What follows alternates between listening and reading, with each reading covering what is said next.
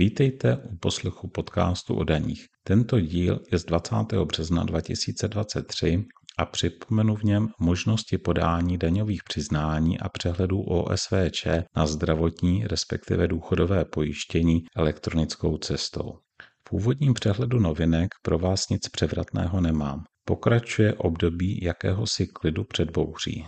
Politici téměř jistě probírají návrhy důležitých daňových změn či návrhy upravující odvody pojistného, ať už se jedná o odvody OSVČ nebo odvody z dohod o provedení práce do 10 000 korun. Konkrétní podobu však tyto návrhy zatím nemají a tak si musíme počkat, jaké návrhy příslušná ministerstva předloží. Trochu dále máme dva důležité návrhy Ministerstva práce a sociálních věcí. Jeden se týká odvodů pojistného na důchodového pojištění u důchodců, jeden je zásadní novelou zákonníku práce zavádějící například podrobnou úpravu home office či ochranu zaměstnanců pracujících na dohody. Tady alespoň máme návrhy, tak jak je Ministerstvo práce přepracovalo na základě připomínkového řízení a vláda by je mohla projednat. Teoreticky by se tak ještě dala stihnout účinnost těchto změn od 1.7.2023, tak jak ministerstvo navrhuje. Prakticky bych však odhadoval pozdější účinnost těchto změn. Co nás však čeká poměrně rychle a možná již od 1. dubna je zvýšení sazby základní náhrady za 1 km jízdy osobním automobilem, která by měla vzrůst ze současných 6 korun na 1 km jízdy poměrně výrazně a to na 8,20. Návrh novelizace prováděcí vyhlášky k cestovním náhradám by měl být projednán v nejbližších dnech a pokud by novela vyhlášky byla vyhlášena ve sbírce ještě v březnu, tak by se zvýšení uplatnilo již od dubna. Pokud by byla novelizace vyhlášena až v dubnu, tak by se zvýšení uplatnilo od 1. května. Na webu finanční zprávy byl zveřejněn rozhovor s novou ředitelkou generálního finančního ředitelství Simonou Hornochovou. Pozitivní je například její názor, že před letními prázdninami by neměly být zahajovány rozsáhlejší daňové kontroly. Tak uvidíme. Rok 2023 je prvním rokem, za který budou provozovatelé platform poprvé podávat ohlášení dle DAC 7. Například platformy typu Uber či Booking tedy budou již za celý letošní rok nahlašovat řidiče či ubytovatele poskytující služby přes tyto platformy. Tuto novinku si dovoluji připomenout proto, že aktivní platformy, přes které jsou oznamované činnosti již nabízeny, mají lhůtu na zaregistrování do systému DAC7 jen do 3. dubna. Ke směrnici DAC7 jsou zveřejněny informace na webu finanční zprávy.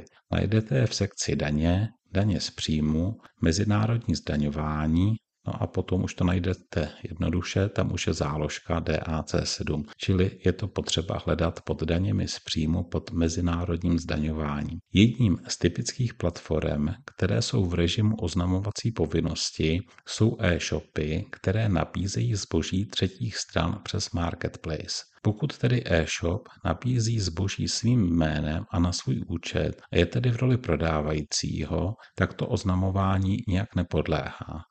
Jestliže však nabízí zboží třetích stran a není tedy prodávajícím, ale do obchodu aktivně vstupuje, tak to v režimu oznamovací povinnosti je.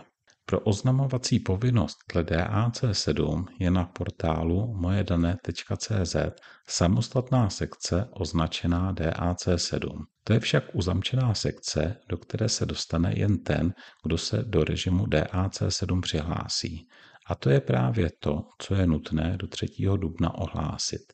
Jedná se o formulář, který najdete na portálu mojedane.cz mezi tiskopisy. V tuto chvíli se jedná o tiskopis zařazený na posledním místě a jedná se o formulář označený jako ohlášení českého provozovatele platformy. Ten najdete ve skupině formulářů registrace a ohlášení DAC 7. Pokud se jedná o českého provozovatele platformy, který zajišťuje obchody jak českým obchodníkům, tak obchodníkům usazeným v jiných členských státech, tak může splnit ohlašovací povinnost v České republice s tím, že ve formuláři v tom, co teď bude podávat do toho 3. dubna, uvede členské státy, ve kterých dochází k oznamované činnosti. Tak to je jen krátké připomenutí jedné letošní novinky, která je zrovna teď aktuální. A ještě bych si dovolil připomenout, zkontrolovat, zda u těch, kdo měli k 15. březnu splatnou zálohu na daň z příjmu fyzických nebo právnických osob, tak zkontrolovat, zda ji uhradili. A také nezapomeňte do 3. dubna na vyúčtování srážkové daně za loňský rok. No a pochopitelně nezapomeňte na vyúčtování zálohové daně, pro kterou máme termín právě dnes 20. března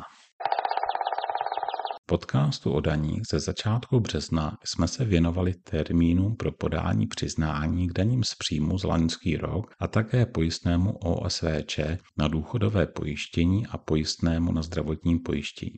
Věnovali jsme se nejen termínům pro podání přehledu, ale také termínům pro doplacení pojistného a změně výše pojistného.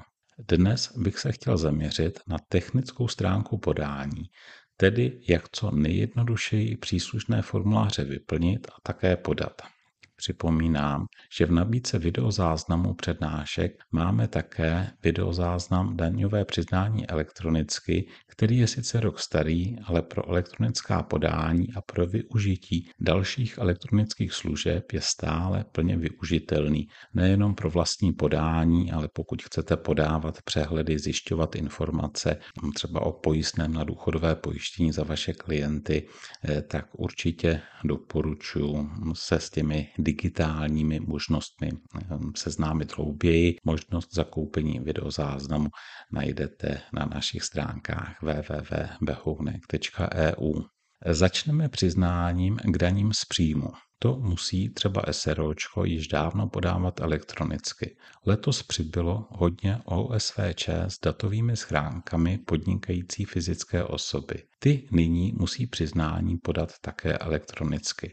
Rozhodně není vhodné naskenovat či vyfotit vyplněné přiznání a poslat je z datové schránky finančnímu úřadu. Takové podání by finanční úřad odmítl. Existují programy na daňová přiznání, která vám přiznání vyexportují do formátu XML.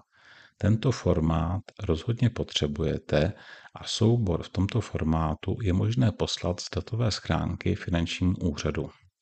Pokud přiznání posíláte z datové schránky a pro tvorbu přiznání využíváte nějaký software, tak bych si před odesláním dovolil doporučit provedení formální kontroly tohoto souboru na portálu finanční zprávy, což je portál mojedane.cz.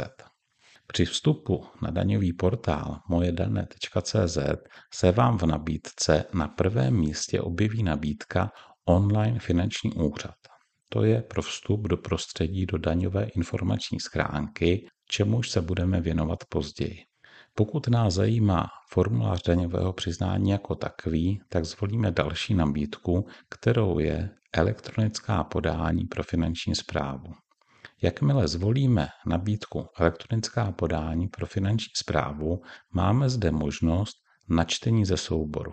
Když tu možnost načtení ze souboru zvolíme a načteme formulář přiznání v XML, který jsme si vygenerovali třeba z nějakého softwaru, tak můžeme provést formální kontrolu přiznání. Pokud je vše v pořádku, tak příslušný XML soubor můžeme bez obav odeslat z datové schránky finančnímu úřadu.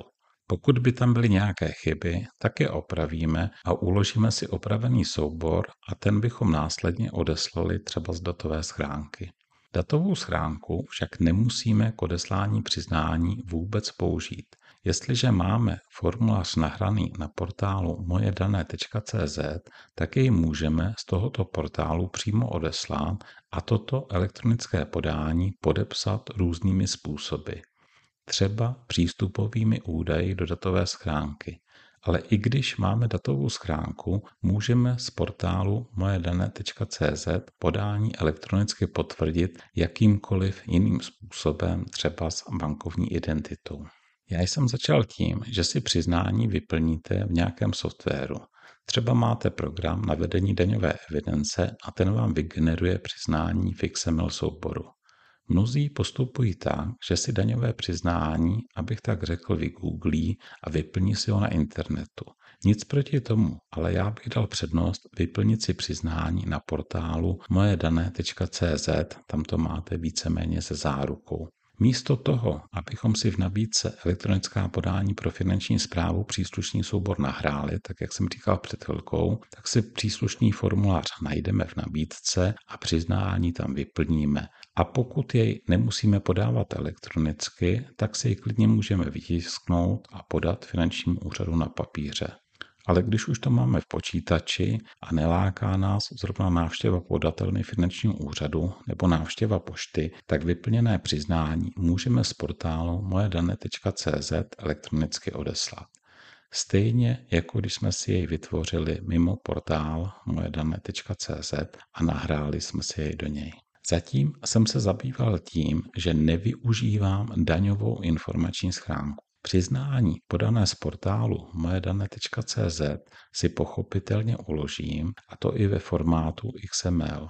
Kdybych třeba následně zjistil nějakou chybu, tak bych přiznání znovu nahrál, chybu opravil a opravené přiznání podal jako opravné nebo jako dodatečné.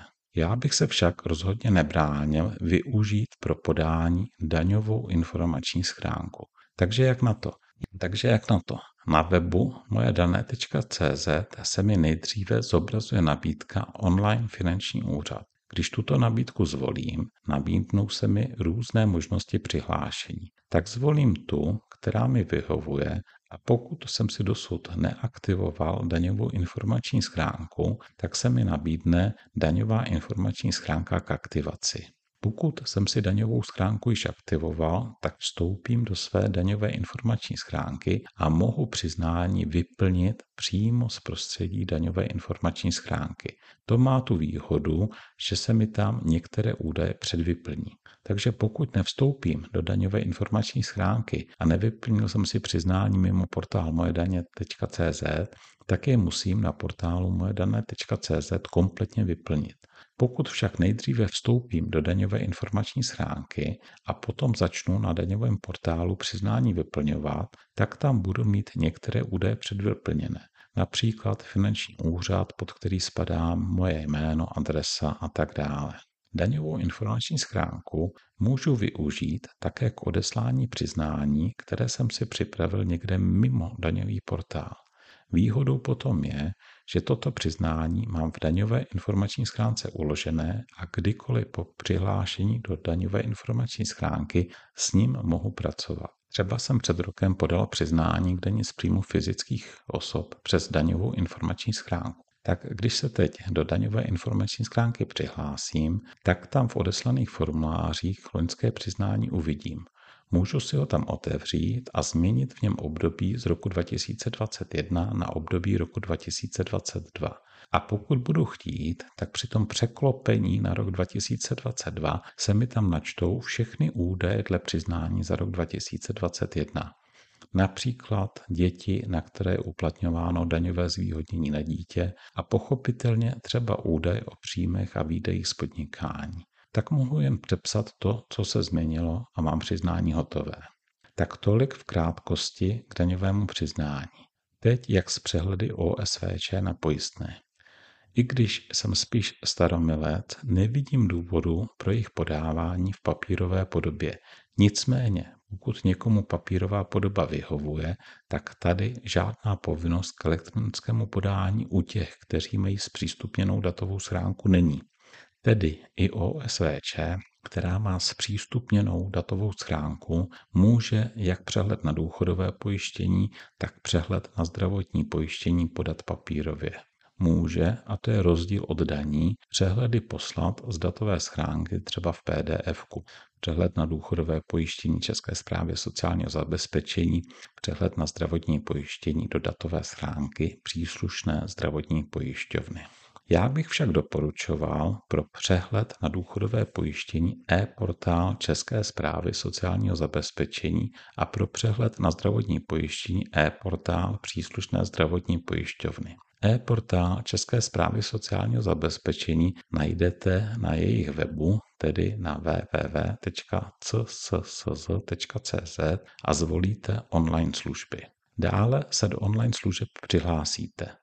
Třeba přístupovými údaji do datové schránky podnikající fyzické osoby. Čili jednou z možností, jak se přihlásit na ty online služby e-portálu České zprávy sociálního zabezpečení jsou přístupové údaje do datové schránky. A potom můžete přímo na tomto portálu přehled vyplnit.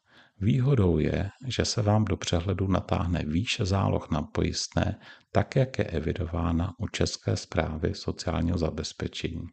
A pochopitelně se vám tam natáhnou i vaše osobní údaje.